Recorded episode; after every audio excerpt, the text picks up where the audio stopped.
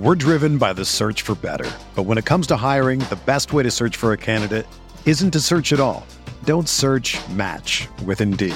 Indeed is your matching and hiring platform with over 350 million global monthly visitors, according to Indeed data, and a matching engine that helps you find quality candidates fast. Ditch the busy work. Use Indeed for scheduling, screening, and messaging so you can connect with candidates faster. Leveraging over 140 million qualifications and preferences every day, Indeed's matching engine is constantly learning from your preferences, so the more you use Indeed, the better it gets.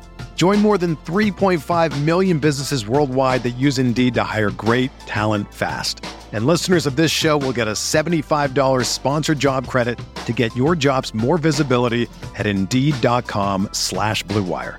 Just go to Indeed.com slash BlueWire right now and support our show by saying that you heard about Indeed on this podcast. That's Indeed.com slash BlueWire. Terms and conditions apply. Need to hire?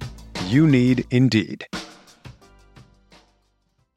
This podcast episode is brought to you by Coors Light. These days, everything is go, go, go. It's nonstop hustle all the time.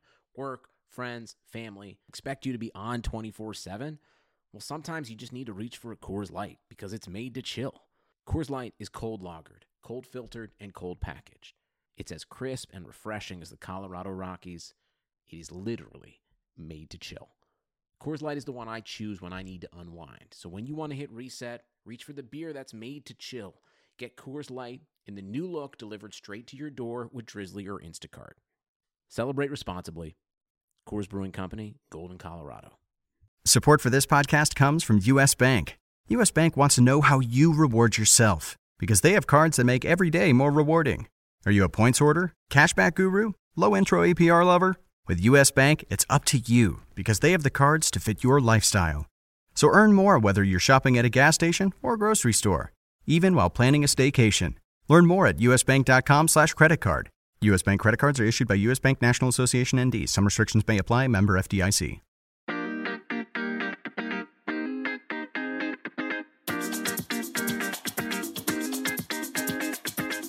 This is the RotoWire Fantasy Football Podcast. Here's your host, John Halpin. Hey, everybody, it's John Halpin. Welcome to the Monday, August 21st Eclipse edition of the RotoWire Fantasy Football Podcast, sponsored by Yahoo Fantasy Football. With me today, my colleague Derek Van Riper. We're going to be doing this on Mondays all season long, Derek, huh? Yes, it's going to be a lot of fun. I always like recapping the games after they happen. And in this time of year, too, there's always a ton to talk about. Yeah, there and and we've got some games to. I mean, preseason, you shouldn't want to read too much into it, but there's always something to read into things. I think the the weirdest news of the weekend is Anquan Boldin on Sunday. I I, I think we all had this vision of Anquan Boldin in Buffalo. He's there and he's 36 years old, and we said, "Well, I don't know how good he's going to be, but he's going to get eight touchdowns." Especially since there's no one else. Anquan Boldin told the Bills on Sunday that he's retiring. Um, so now what do you do with the Bills receivers? There's more red zone targets to go around, I guess, right? Yeah, someone's going to step up in the red zone. Maybe the tight end Charles Clay ends up being a little more viable. Uh, this is a mess. I mean, this was a team that even with Anquan Boldin had some major questions that needed to be answered in the group of pass catchers. Could they move Jordan Matthews from primary slot receiver to the outside? You know, I guess that's an option. Andre Holmes is going to play a lot. Zay Jones, as a rookie, could see a good number of targets. I think it's going to be one of those systems though where the production is so spread out. It's like the widest, most dead receiver tree ever, and it's going to be really difficult to extract any sort of value from anyone in this offense other than LeSean McCoy and Jordan Matthews. Like everybody else is going to be maddeningly inconsistent. The kind of players that when you're desperate for help at wide receiver, you're going to see Andre Holmes have like a five for 80 and TD, chase him on waivers and the next week he's going to go, you know, one for 12. Right. And it's going to be just horrible like that all season long. He's still Andre Holmes, everybody, even with a better role. Just remember. Um, are you buying into, I feel like a lot of people, a lot of people I've talked to over the last month here, when, when we talk about waiting on quarterbacks and say, you know, I'm going to pass on the Brady's and the Rodgerses and the Brees and even the guys further down. And I feel like Tyrod Taylor's a name I've heard a lot people seem to be souring on him. I mean, you know, he didn't play well the other night. I know it's a preseason game, but the way the Bills are going, it has gone from not a great situation to a potential train wreck. And now it's, well, how long will Tyrod Taylor keep the job because they don't want him long term? Anyway, I, I feel like Tyrod, Tyrod Taylor's fantasy draft stock just for 2017 has has dropped precipitously over the last couple of weeks. Is that fair?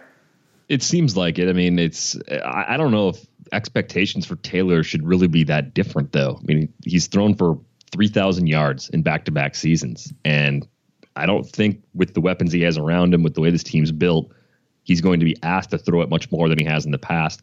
He accrues a lot of that value with what he does as a runner. Think he still has that ability. 6.1 yards per attempt last year when he ran it, six rushing scores. I think the weird thing with the Bills is that they don't seem to be infatuated with Tyrod Taylor. Like they don't seem right. to really look at him as their solution at the position. But then I look at Nathan Peterman, you know, fifth rounder out of Pitt, TJ Yates. I, I don't see that other option like on the depth chart. Like, are they, are they really going to make Nathan Peterman their next quarterback if, if if they go through the first six weeks and they're one and five or two and four and Taylor's not playing well? Do you really go to Peterman because the Bills, even though they're in a rebuild, are, are they trying to tank like the Jets? Like to me, I, I don't I don't quite see it that way. Right. Uh, I, I, think you're right. I mean, I think they know that w- when they made the Watkins trade, we all looked and said, okay, they're com- they're committed to a rebuild. But yeah, I agree with you. I don't know if they're that, com- you know, if they would just want to tear it down in the middle of the season. So, all right. Um, okay, well, last one on them. You mentioned McCoy. So, I mean, do you, do you buy that they could? I, I feel like now what's what's going on with the Bills? People are everything is up for speculation, and who the heck knows what it means. But I think one of the things I feel like I've read in a decent number of places was, hey, maybe they trade McCoy.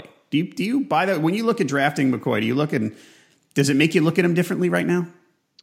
I, you know, I'm not really banking on anything like that. I, it would be sort of unprecedented for a player mm-hmm. of that caliber to get moved this late in the preseason. But as we saw with you know the deals a couple of weeks ago. Like they're they're certainly looking to put their stamp on the front office or on the roster rather, the new front office trying to make the roster their own. Uh, and and with Shady, I mean, are you going to get more than like a second round pick back for him? Probably not, but that's actually pretty good for a running back at that stage of his career. He's 29 years old, so right. if you're thinking about cutting him after the season anyway, why wouldn't you trade him right now for a draft pick? So I, I, guess there could be some truth to it. But then the question comes down to, you know, what teams are willing to give up a second round pick for a running back? Like, what teams do you think are only a good running back away from at least making a push towards a wild card berth? And I think that list is pretty short right now. I mean, I, I think a team like Denver could sort of be a fit, but I think they they like that combination of guys they've got in there right now between CJ Anderson, Jamaal Charles, De'Angelo Henderson's had a nice preseason. I, I guess maybe the Lions could be one of those teams that says, you know, we're we're not really sold on Abdullah as a lead back, and mm-hmm. McCoy would make a difference maker for us. I mean, the, if, the Packers would never do it because that's just not how their their line of thinking works. Like they would not give up a second round pick for a veteran player. Right. But imagine LeSean McCoy added to that Green Bay offense. So you kind of go through team by team, and it, there's not a clear cut. This is a great fit, and they would do it. Uh, maybe the Giants could be on that short list. Mm-hmm. I mean, I think there's some there's some Paul Perkins skeptics out there, and LeSean McCoy would be a pretty big upgrade for them. They've got a, a playoff caliber defense, got the pass catchers, they got a established quarterback situation. I don't want to call Eli Manning a good quarterback at this stage of his career, but that could be one of the missing pieces for the Giants, I guess. I think that's a good point. And otherwise, you'd have to wait for an injury. Like, what if Le'Veon Bell got hurt or something like that, um, and someone was desperate? That might be. You know, I agree with that. It, it, would be kind of unprecedented for something like this to happen. All right, everybody. Um, we would like to thank Yahoo Fantasy Football for sponsoring the RotoWire Fantasy Football podcast. You can sign up now for Yahoo Fantasy Football at rotowire.com slash Yahoo. Um, Twitter, Derek's at Derek Van Riper. I'm at JHalpin37. You can also tweet us at RotoWire. Get lots of player updates at RotoWire NFL, and you can always find us on Facebook. Also, uh, if you're listening to this podcast, reviews and ratings always appreciated, everybody. Um, all right, we're going to spend a lot of today today's show talking about news that happened over the week two of the preseason. Um, I mentioned Le'Veon Bell. Sounds like he's going to come in next week after Game Three. Is the word? on Le'Veon? Is is this anything? I mean, uh, are you, I'm shrugging my shoulders at this. Are, are you?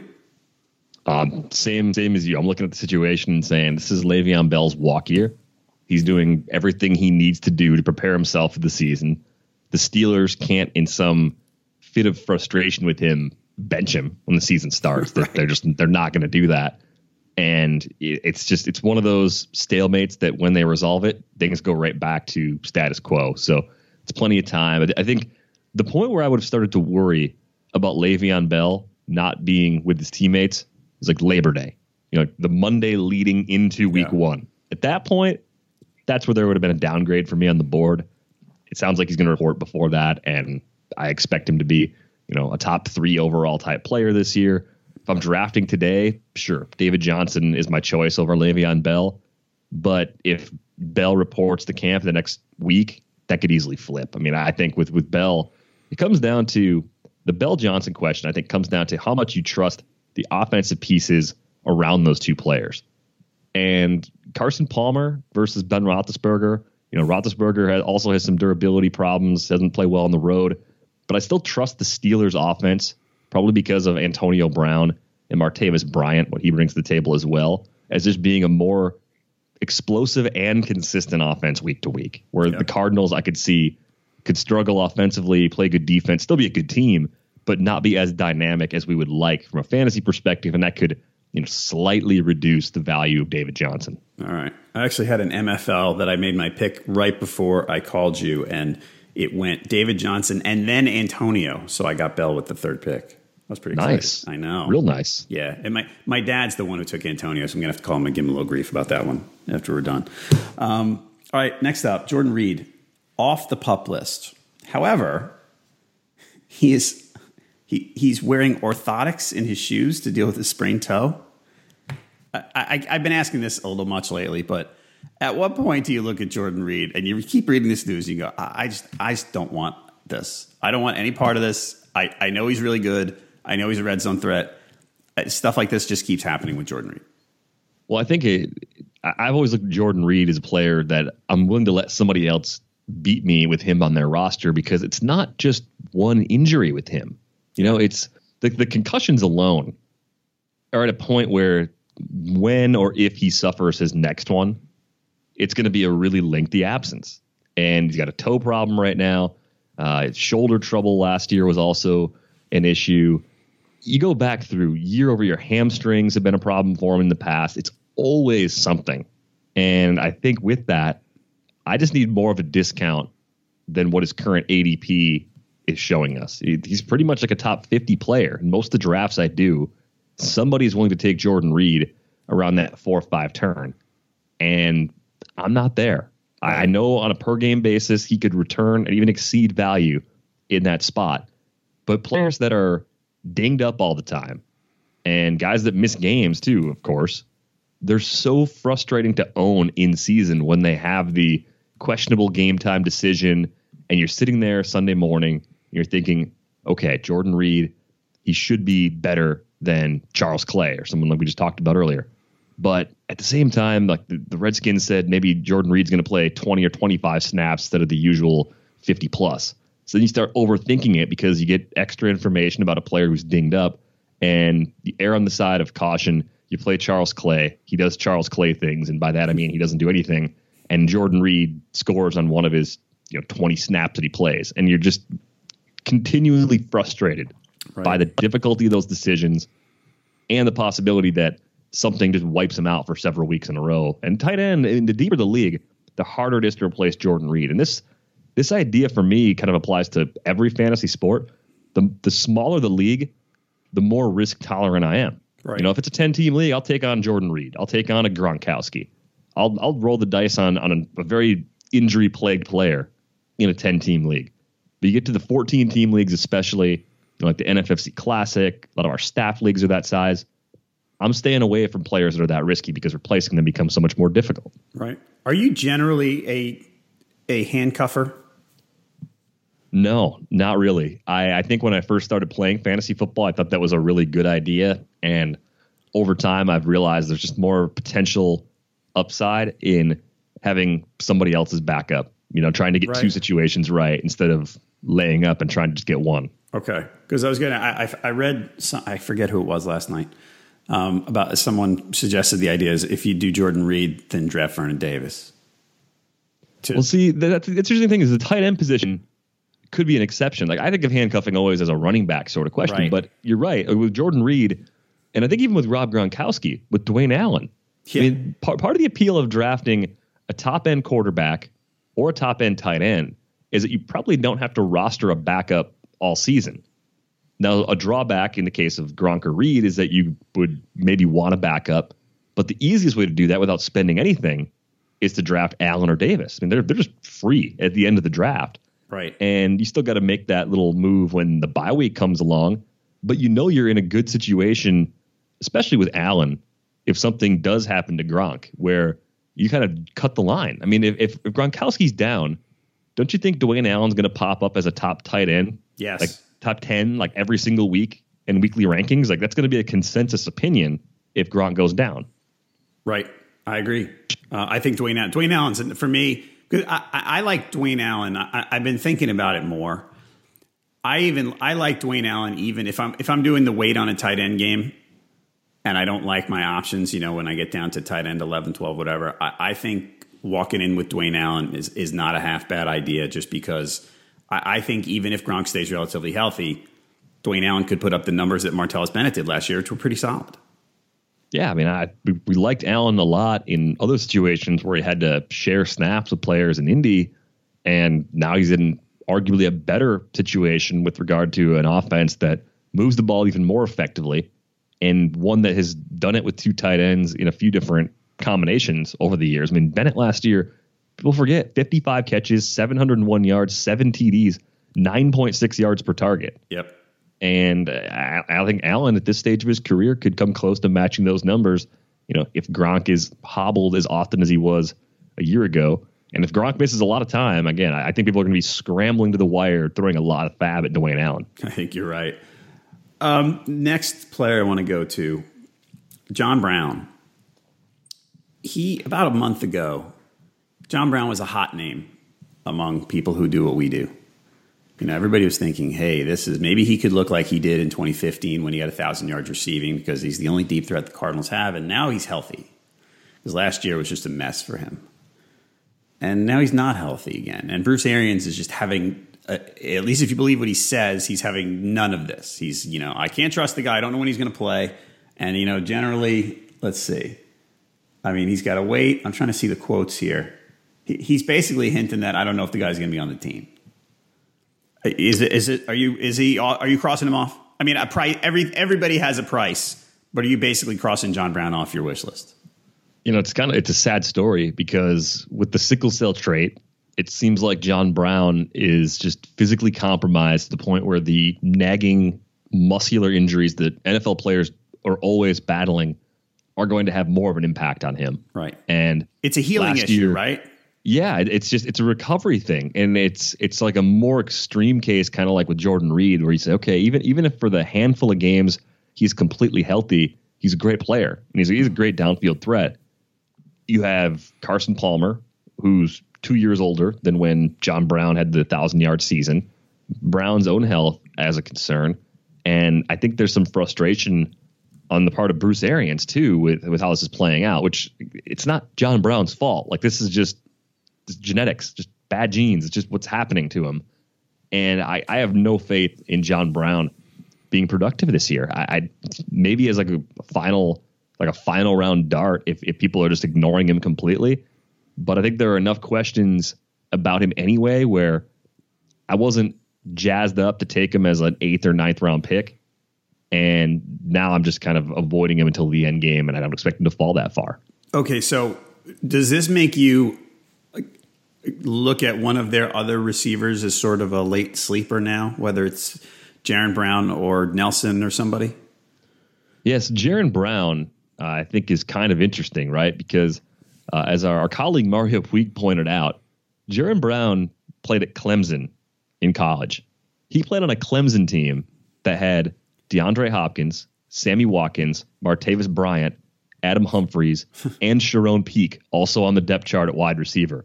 So if you wonder why Jaron Brown wasn't productive in college, it's because he had what top 10 talent, like three top 10 wide receiver NFL talents right. on that depth chart with him. So there, there's not enough to go around, right? And they had Andre Ellington on that team catching some passes out of the backfield. So mm-hmm. what, what an amazing group yeah. of pass catchers on one roster. I think he is a good deep sleeper, and I think he's probably the guy best suited to step up. I know they they have um, a rookie they drafted who Bruce Arians has already kind of said temper the expectations. Chad Williams, the guy that eventually could have a role, but I think it's more 2018 and beyond as opposed to contributions this year. So yeah, I think Jaron Brown is really interesting because he can he can play a lot on the outside. JJ Nelson, I think, is also going to get some shots downfield. JJ Nelson was already sort of appealing in best ball formats as a really late pick, a, a guy that could have maybe three or even four games over the course of the year that end up popping into your lineup because he's such a good big play threat. So now I think a few more targets go his way too. You know, if John Brown's missing a lot of time, JJ Nelson's target volume could push up close to 100. And if you give him 100 targets, he may only catch 45 or 50 of them. But if he can do 10 yards per target or close to that, right. that's going to be a useful player. That's pretty nice. Yeah, I agree. Um, and he's going to cost you nothing, like you said. Um, one more injury guy here uh, Mike Gillislee, still not playing. Another one, a month ago, people were falling all over themselves to get Mike Gillislee. Oh, I got to draft him in round four, and this guy's gonna be great and Blount role and all 18 touchdowns and all that. People didn't predict 18 touchdowns, but you know what I mean. Um, and he's not playing. Um, one of the one of the beat writers, I think it was MassLive or Boston Herald, um, on Sunday, had a story basically saying your safest bet to lead the backfield in touches is Burkhead. Who I'm, I'm mad about reading that because I was one of those, you know, hey, I'm going to sneak Burkhead in the 14th round people. Uh, what do we? What do you do with Gillislee right now? What's what's your what's your risk tolerance on him as far as where you pick him? Yeah, it was weird because there was a point when the Scott Fish Bowl drafts were happening uh, in during the All Star break for MLB is when they started, and Gillislee I think was going in the fourth round. Some of those drafts, which at the time, you know, I looked at it and I'm like, really? And I was I was I remember I was at the the cabana actually talking to a, a few colleagues and uh, Vlad Sedler among them. I'm like, Vlad, you like Gillislee, you know, you know, make your make your case. And it's, it's a combination of what you see, the, the eye test, the stats, 5.7 yards per carry back to back seasons, and just how good the Patriots offense is. And yeah, reasonable arguments, the same arguments I think a lot of people are, are making. And uh, the the problem I'm having now, it's more just the reality of how the New England backfield usually works. I think LeGarrette Blount has made us forget what Bill Belichick usually does at running back in, in some ways, where you know, we saw Blount pile up to 299 carries last year. And now we're thinking, well, the Patriots are going to lean on a lead back again. Like, I don't think that's going to be the case. I think part of that was Brady's suspension. Part of that was Dion Lewis missing the first part of the season. I don't think they like James White at all as a runner out of the backfield. I think they love him as a pass catcher. So that was as much personnel as anything else. I mean, if they really liked LeGarrette Blount, he'd still be there. Right. So so you look at that situation, you think, all right, they mix and match a lot. They wanted more dynamic players. Blount doesn't catch passes. Both like Gillislee, I think, can actually catch some passes. He just wasn't asked to do that in Buffalo. Burkhead, so we saw it a little bit in Cincinnati too.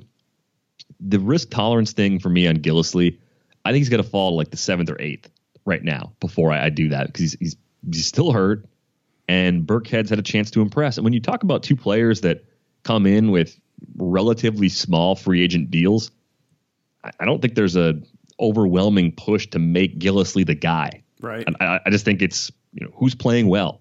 I think that's all the Patriots care about anyway. I think they can quickly look at a player and it, they're, they're they're they're the first organization to make great decisions regardless of, of past achievements or anything that would normally matter to other teams.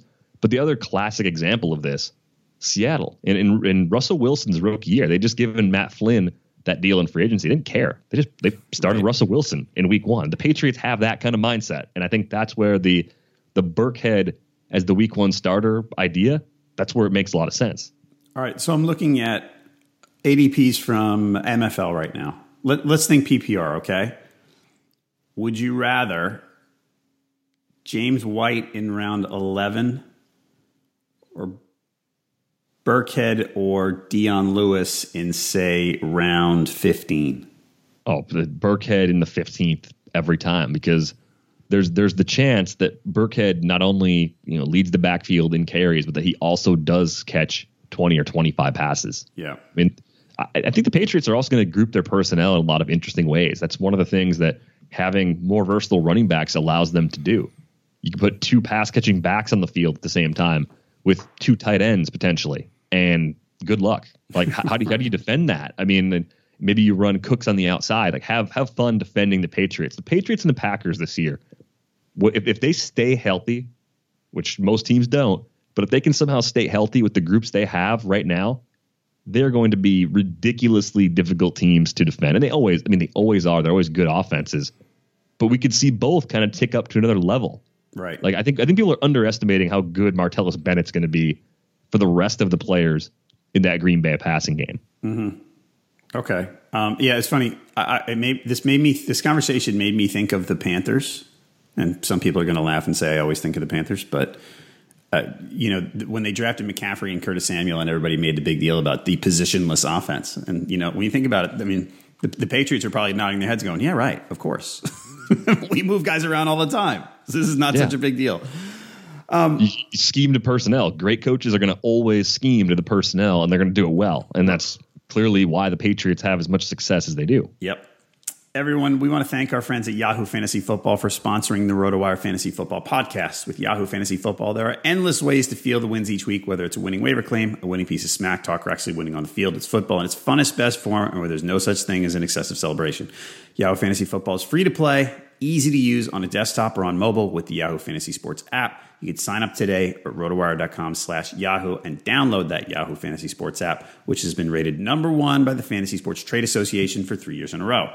The Yahoo Fantasy App Messenger allows for all the witty banter and smack talk that your league can muster. It's just as extensive as the desktop experience. It lets you draft, trade, and comb waiver options right on your phone. It gives you in depth player and matchup analysis to help you fine tune your roster each and every week. Switch your league to Yahoo where you can manage your league dues for free. Sign up today for Yahoo Fantasy Football. Rotowire.com slash Yahoo. That's rotowire.com slash Yahoo. Yahoo Fantasy Football. Feel the wins. Derek, do you have you been drafting on Yahoo yet? I have not actually. Okay. It's uh, it's unfortunate because I actually really like the Yahoo platform quite a bit. Yeah. E- even if they even if they were not sponsoring the podcast, I would say good things about the Yahoo fantasy game because I do like it. I'm with you. I think I start my first Yahoo draft next week, but yeah, maybe during during preseason week three, I can have the app open and, and start drafting people. Or, you, know, you know, the weird the weird thing is we we play the the Stopa Law Firm League on there, but we draft live in Vegas. We do our auction every year during the All Star break now, so I don't think I've actually had a draft on Yahoo in three or four years. Just the way it's worked out with how my leagues are set up and where they where they're played out. Right. How many leagues a year are you in, by the way? Generally.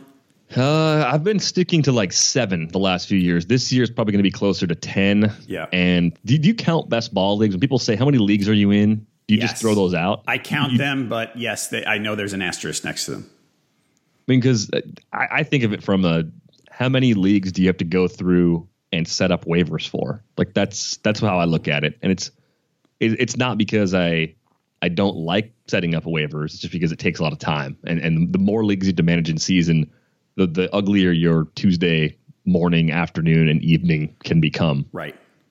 Yeah, and and I I feel the last few years I've cut down on leagues to where I mean I think last year I was five leagues and one of them was a best ball, but I just want I get to this point and next week, and I start looking around, I'm going, does anyone else have another league that I can jump in? I feel like I'm mm-hmm. not in mm-hmm. enough, but I, yeah, yep. keeping it lower, I don't know. I, I like it. It's it's too hard. It, it, makes Sundays less fun because I root for too many people. It yeah, and I, I heard the episode where you had uh, the first one where you had Jim Coventry on, and mm-hmm. I I don't know how Jim has the discipline to not watch the apps the way right. the rest of us do. You know, to have the laptop and the phone going in addition to the TVs I just don't know how he does that. Like that's he's he's that's incredible. That's an incredible level of discipline that I aspire to. Someone else said the same thing at the same time. I don't know if it was Mike Clay or somebody, but did the same thing where I said, you know what, I just tune out on on Sunday and and get back to it on Monday or Sunday night. I'm like, you're a better man than me. I don't know. I can't. I agree with you. That's that's a lot of discipline that I don't have right now. All right. Um, more from the weekend. So Dalvin Cook I feel like we've talked a bunch about Dalvin Cook. It started when I was talking with Peter Schoenke because he does. Uh, he's a Vikings fan and he covers the Vikings for RotoWire. Dalvin Cook has become more of a favorite as the preseason has gone on. Now to the point where people are going crazy. He's the 13th running back off the board in MFLs. Um, his stock is just going up, up, up. It's going to cost you at this point if you want Dalvin Cook. What? How how much would you invest round wise for Dalvin Cook at this point?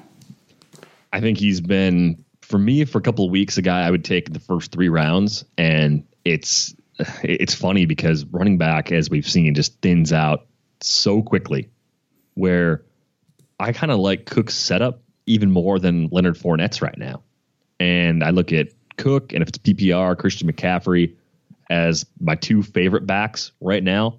Mixon versus Fournette's kind of a toss up, even though Fournette should get more touches. I'm I'm I'm increasingly worried that the Bengals could screw up the Joe Mixon thing, at least from a fantasy perspective, for how much he costs. The Latavius Murray absence throughout this preseason is great for Cook. He's had a lot of opportunities to impress the coaches. McCaffrey, if, if you watch the Christian McCaffrey highlights right now and aren't excited about him, yeah, I can't help you. Like I, I just there's nothing I can do because he looks like a really dynamic player. And if you're a Panthers fan, you have to be feeling a lot better about the offense after seeing McCaffrey for these first two preseason games than you had at any point during the offseason. He's like such they, a natural receiver. And he's so fast too. Yeah. I mean, he, he, he looks like when you're watching McCaffrey, it looks like you're fast forwarding him at like one and a half times speed, and everybody else is just at one, like right. they're just at normal speed, and you're just like, what is going on? But good vision, good hands, great speed. I and I think we're gonna we might look back at this as, as a really good class of rookie running backs, and you know, as fantasy people, we hype up rookie running backs all the time, but this is a really great group because Leonard Fournette, as arguably the best prospect in a vacuum of the bunch maybe the fourth or fifth most productive back of the bunch this year, thanks to Blake Bortles and the wet blanket effect he has in that Jags offense. Right. Um, yeah. I, so so Dalvin Cook. All right. Here's here's my question about Dalvin Cook, and I know I've talked about this, like I said, a little much about how because there's other mouths to feed. The one I I get that Latavius Murray is just a guy, but McKinnon, and now now I was one of the McKinnon truthers, and I'm past that. But as a third down back, he's still pretty good. And I know Dalvin Cook can catch the ball, but what, what do you think they do with that? Like, how much does McKinnon see the field in those situations? Unfortunately, I think Jerick McKinnon is just trending into that pass catching specialist role yeah. because he was so inefficient last year uh, as a runner, 3.4 yards per carry, that the Vikings, I think, have kind of cast him into that role. So I, I, unless Cook gets hurt, McKinnon is just an afterthought. Not, not even a guy that I'd want as like a pass catching specialist in PPR because I don't think he's going to catch 60 balls or anything like that. Okay. Cook can catch passes. I mean, like that's that's the thing about Dalvin Cook that I think people it would be a little bit concerned about. He's a rookie, maybe pass protection's not good, not on the field in those situations. I don't think that's going to be a problem. I think he can handle it at least at a level where the Vikings are going to trust him to get out there and catch some passes. He got 33 last year in 13 games at Florida State. Mm-hmm. A lot of running backs don't catch that many passes in college. So I, I, like the setup a lot for Dalvin Cook. I like him as a guy that's going the late part of round three. The tricky question is, you know, as you kind of look at the two three turn, if you're coming out with an early third round pick, do you bump him up ahead of Lamar Miller?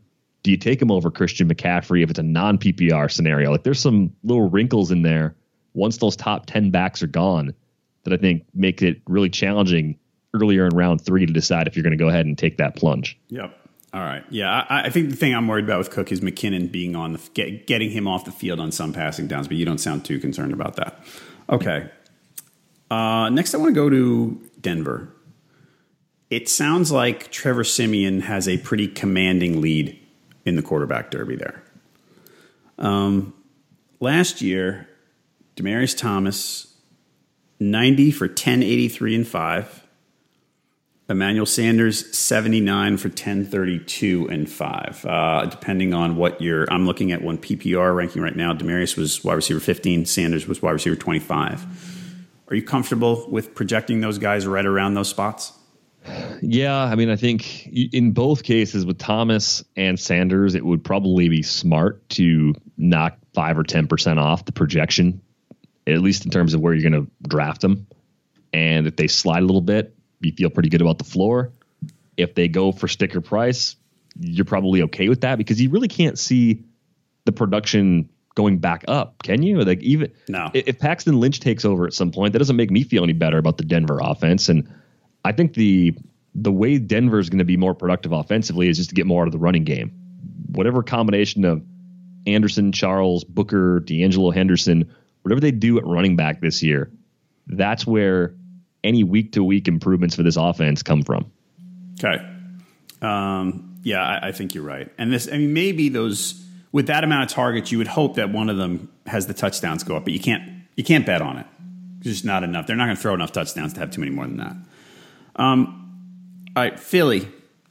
There was a report I think on Sunday out of Philly, and it came from a couple of people about. It wasn't talking to the GM or the coach. It was more looking at the Eagles roster and how things were going, and a couple of people saying one of them, and Adam Caplan covers him pretty closely, saying I don't know if LeGarrette Blount is a lock to make this team. Now, I, I think that would be a, a radical thing to happen. But does it make you look at LeGarrette Blount a little differently? It, it does. It's very unexpected because I would have assumed the Eagles knew the limitations of LeGarrette Blount from day one upon signing him. That he's not going to come in and catch all the passes. If they want backs that catch passes, that's not going to do it.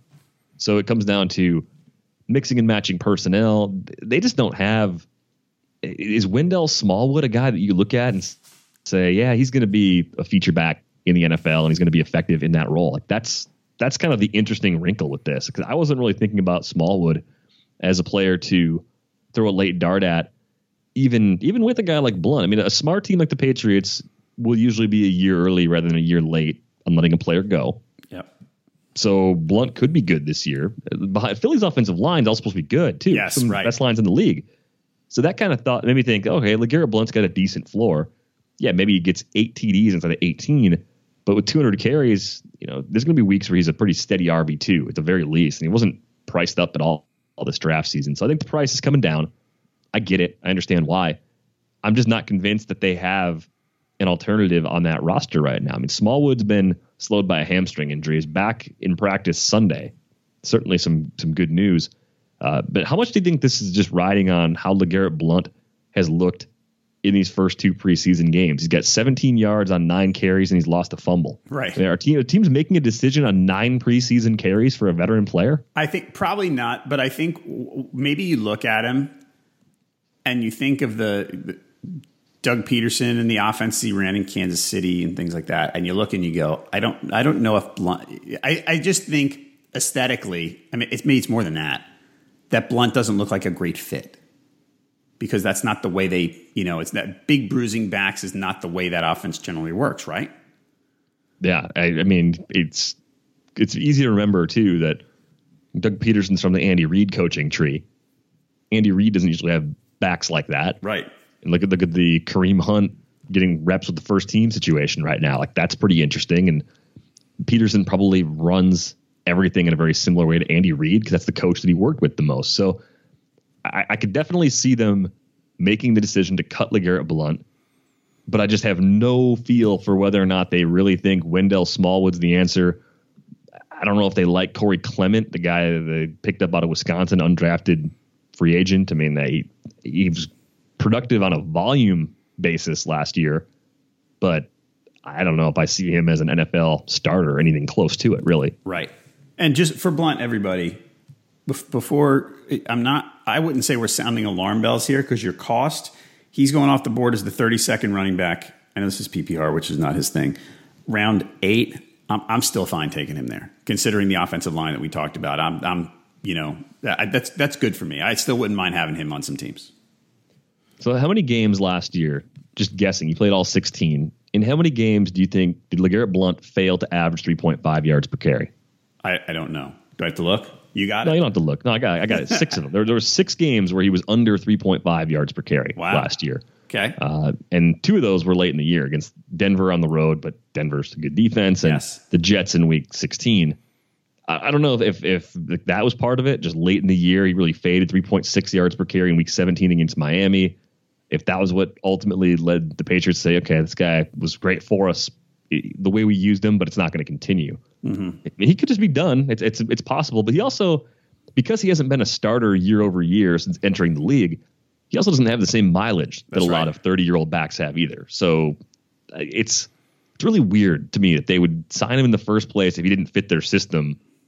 And I guess it'd be less weird that they cut him, just realizing that he doesn't do the things they, they want him to do. Yep.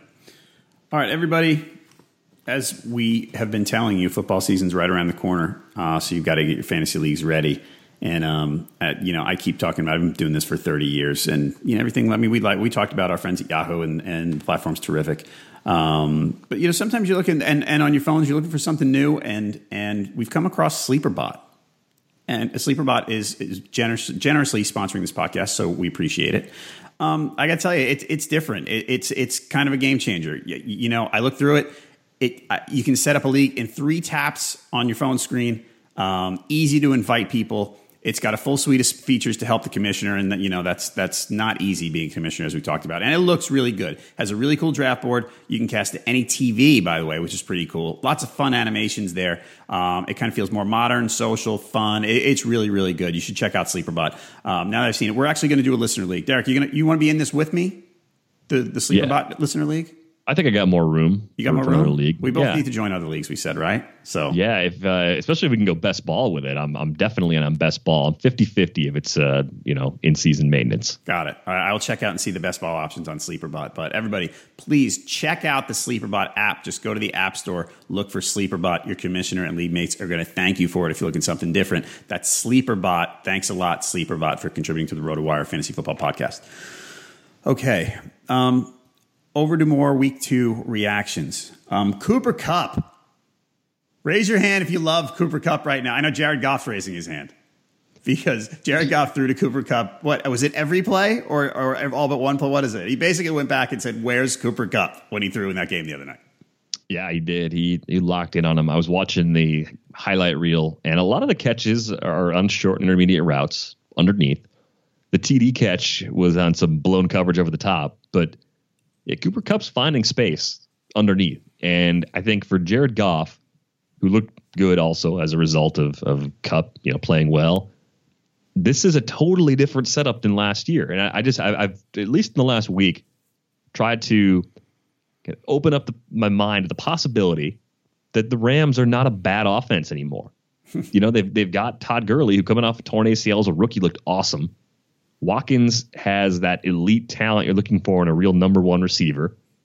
And they got the changes to the coaching staff in addition to selecting Kupp in the draft this spring. So the weapons are totally different. There won't be a lot of pressure on Goff week to week because the defense is going to be good. I, I think this is a, a surprisingly competent Rams team, and maybe the bar was just really low from the Jeff Fisher era. Right. But I think people forget, like Derek Carr is a rookie, averaged 5.5 YPA.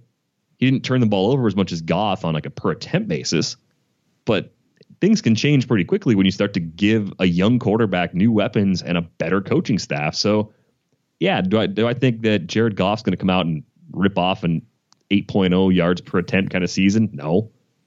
But I can see him taking a nice step forward and at least making guys like Watkins and Kupp viable week to week starters. And that's something that even three weeks ago I wasn't necessarily on board with. I think the, the more I get to see Cooper Kupp, the more I understand why the Rams took him and, and why he was so productive, even when he matched up, you know, against power conference teams in college.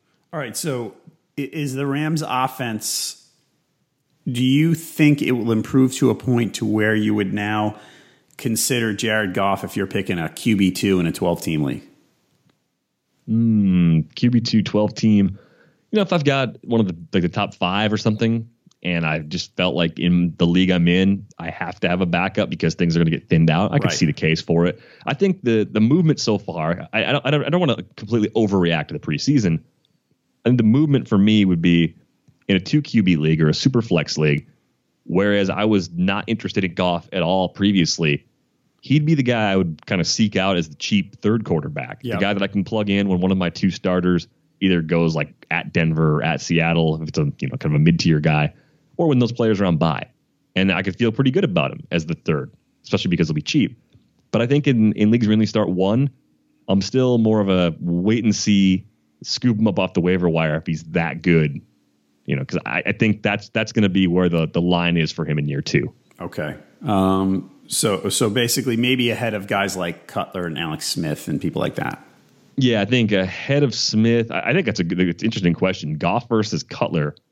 Like in a two QB league where you had to start one every week, I'd probably say Cutler, but it's that's pretty pretty close. That's that's pretty Yeah. fair back to back. I think. Okay. Um, word out of Dallas. So a w- 10 days ago, Ezekiel Elliott got his suspension announced. And the instant reaction was everybody grabbed Darren McFadden. And that wasn't from everybody because some people went, you know, well, how safe is Darren McFadden? You know, maybe it could be Alfred Morris or Rod Smith or whatever. Like, you know, we, and McFadden could get hurt. Now, the dreaded committee is rearing its ugly head as a possibility. Are you interested in drafting any of the Cowboy backup running backs? I've got a couple shares of McFadden already, and that seems adequate. Uh, I, I think the the timeshare possibility is frustrating because you know Alfred Morris hasn't really been good each of the last two seasons, under four yards per carry. Last year, as the primary backup to Zeke, three point five yards per carry behind that offensive line. 69 carries, nothing over 20 yards. Like that, that to me, the why you'd want to make him anything more than a backup makes very little sense to me. I mean, I, I think McFadden, sure, he's got the physical limitations. Last year they played three games because of injury, because he broke his elbow. But he was good in 2015, over a thousand yards, Right. caught 40 passes. I think Morris should just be the clear backup until Zeke comes back, and McFadden should be the guy. And whether the Cowboys do that or not, I guess is anyone's anyone's guess at this point. But it, I, what am I missing with Alfred Morris? I, nothing. You, you're not. The only thing you're missing is that hey, with the Redskins, he was good for a couple of years. And right, a long and time it's like, ago. it's gone. It's over. That Right. the past. I agree. All right. Speaking of the Redskins, um, we were not you and me, we, but many of us ready to almost write off Samaje Perine. Um, he was a very popular guy over the summer. That he boy, he was going to come in and you know kick Fat Rob Kelley to the curb.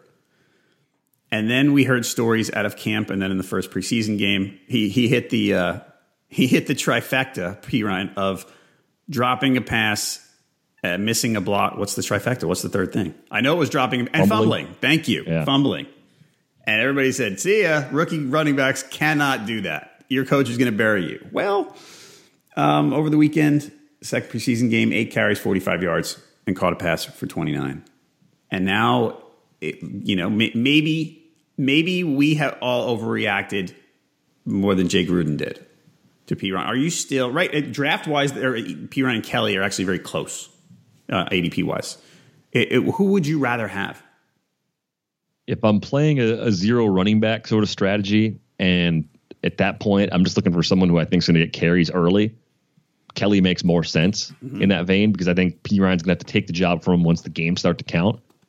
As far as like a best lottery ticket, if I already got running backs I'm going to start early in the year, Perine every time because I do expect the job to change hands.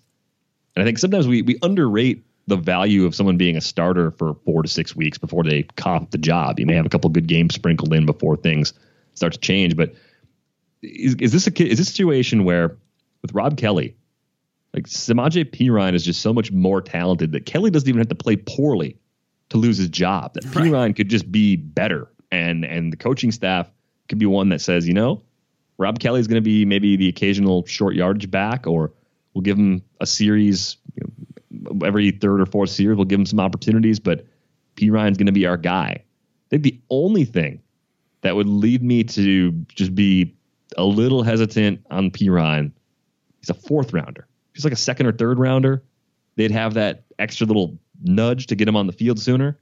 But I, I, I like I like the way I like the way he was running Saturday. Mm-hmm. Very productive at Oklahoma.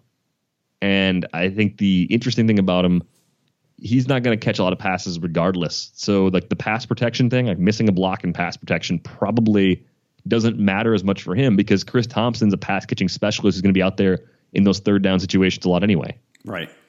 All right. Yeah. I, I don't know. I, I'm with you. I kind of like the idea of Kelley to ride him out for as long as I can and see what happens. Um, all right, everybody. We would recommend that you go to fantasysportsmarkets.com. Fantasy Sports Markets has the best DFS contests available with cash awards and big bonus prizes every day, as always with Fantasy Sports Markets. No salary caps. You can draft who you want on your roster. You want to go Antonio and Beckham and David Johnson, Le'Veon Bell, go for it. Try the free to enter preseason football contest. The prize is a copy of Madden 18, which comes out this week. Register today. Enter the promo code ROTOWIRE to get $15 in promotional credit towards your contest entries. It's available to all U.S. residents. Go to fantasysportsmarkets.com today. Thanks a lot, Fantasy Sports Markets. All right, we're going to close out. We're going to talk about some running backs. Um, a couple that we have been mentioned already. Guys who are in the draft wise, let's say they're in the RB2 range tier, who some people are looking, going, I don't, I don't trust that guy. I think someone's going to take over for him. Um, Spencer Ware is the first one. You mentioned that Kareem Hunt's getting some run with the ones um, in the last game.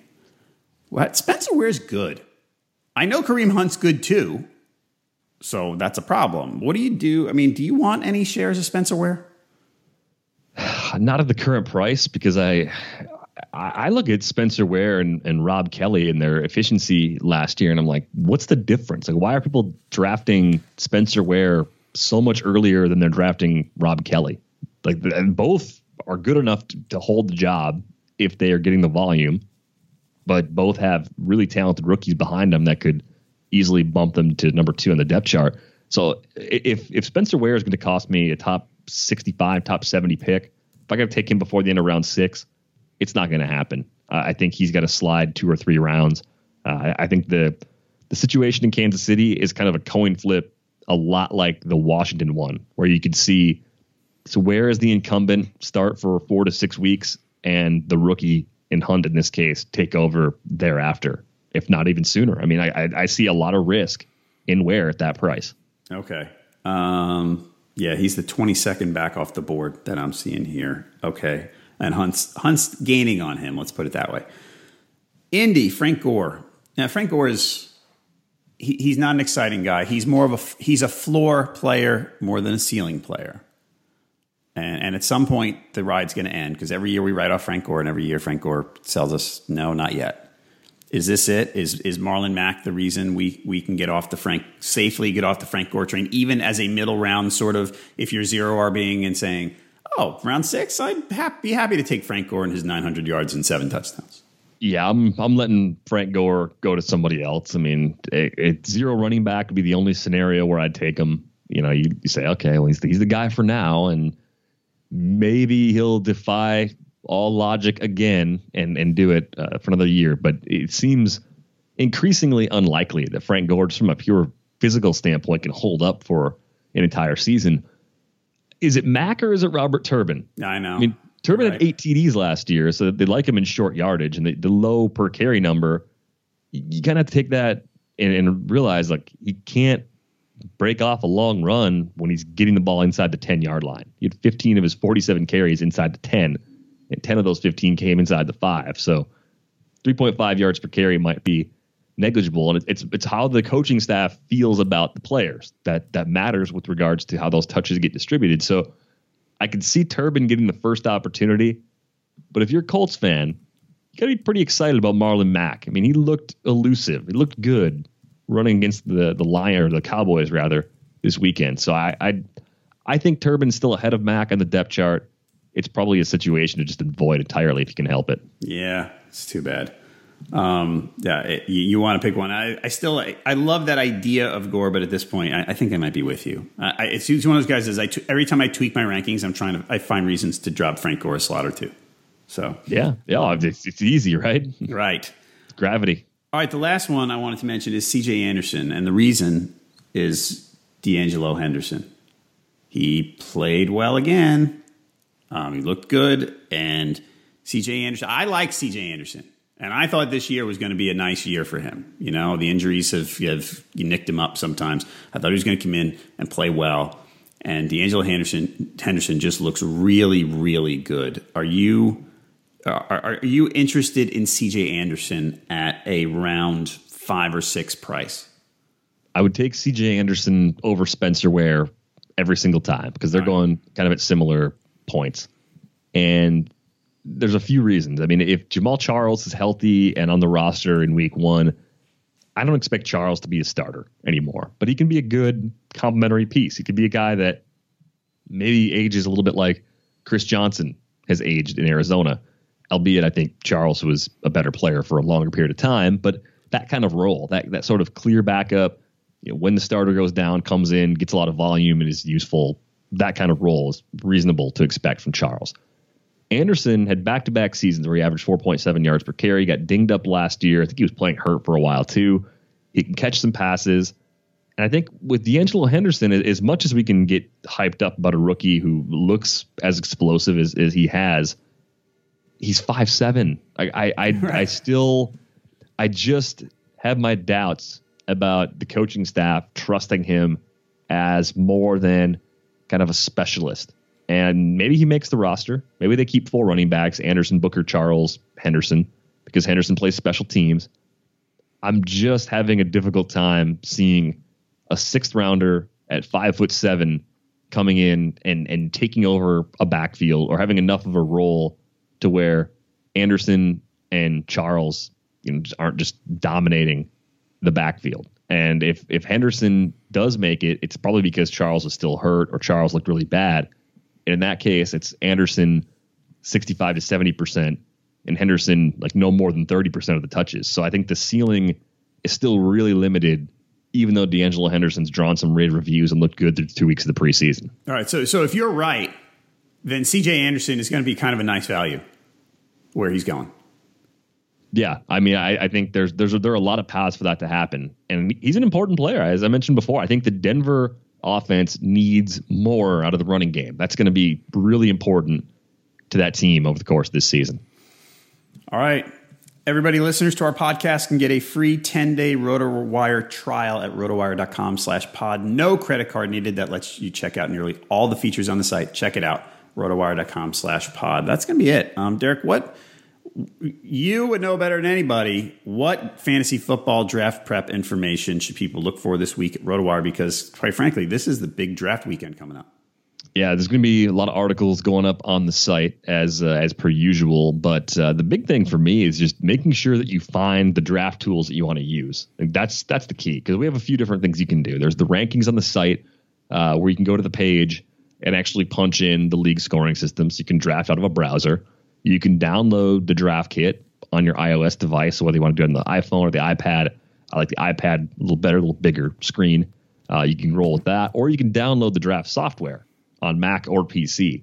Uh, I use the Mac draft software the most of all those tools. You know, find the the tools you like the most for your draft because you want to be familiar with whatever tool that is before draft day gets here. So this this is your week to really explore the site, get used to those options, land on one, and read all the great articles that are coming up. All right. Everybody do that. Remember, if you have your draft this week, like I said, a lot of people do. So if you're ready to go, don't get caught behind. Check out all the great stuff on RotoWire. All right, everybody. Hey, Derek, I'm looking forward. We're going to do this. So every Monday, everybody, every Monday morning, we're going to record and recap Sunday's action. So uh, I'm looking forward to it, bud. Yeah, it's going to be a great season. All right, everybody. Again, if you like this podcast, please leave a rating or review wherever you're listening. We'd really appreciate it. Thank you for listening to this edition of the RotoWire Fantasy Football Podcast, sponsored by Yahoo Fantasy Football. Our next episode is going to be coming on Tuesday. Um, wrestler Eric Young. Please come back and check it out.